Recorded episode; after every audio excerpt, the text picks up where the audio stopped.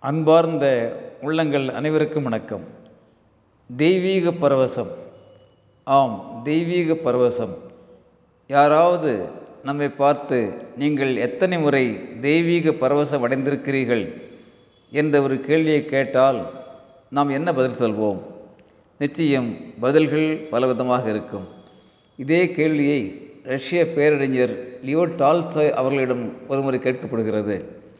Tolstoy மிகப்பெரிய தத்துவவாதி எழுத்தாளர் மகாத்மா காந்தியின் மரியாதைக்கும் அன்புக்கும் பாத்திரமானவர் என்பதையெல்லாம் நாம் அறிவோம். மேலும் தன்னுடைய சிந்தனைகள் பெரும்பாலும் திருக்குறளின் தாக்கம் கொண்டவை என்று சொல்லி காந்தியா திருக்குறள் படிப்பதற்கு மூலமாக இருந்தவர் டால்சா என்பதையும் நாம் படித்திருக்கின்றோம்.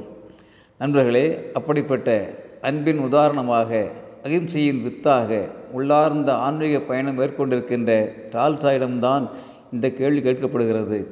நீங்கள் எத்தனை முறை தெய்வீக பரவசம் அடைந்திருக்கின்றீர்கள்? டால்சாய் வாய் திறந்து ஒரு சொல் கூட சொல்லவில்லை. மாறாக மனம் திறந்து விழிகள் திறந்து அழ ஆரம்பித்து விட்டார். ஆம் அழ ஆரம்பித்து விட்டார். அன்பே நிறைந்து நிறைந்து ஊற்றெழும் கண்ணீர் அதனால் உடம்பு நனைந்து நனைந்து என்று வள்ளல் பெருமான் பேசுவாரே அந்த நிலைக்கு டால்சாய் ஆட்பட்டு விட்டார்.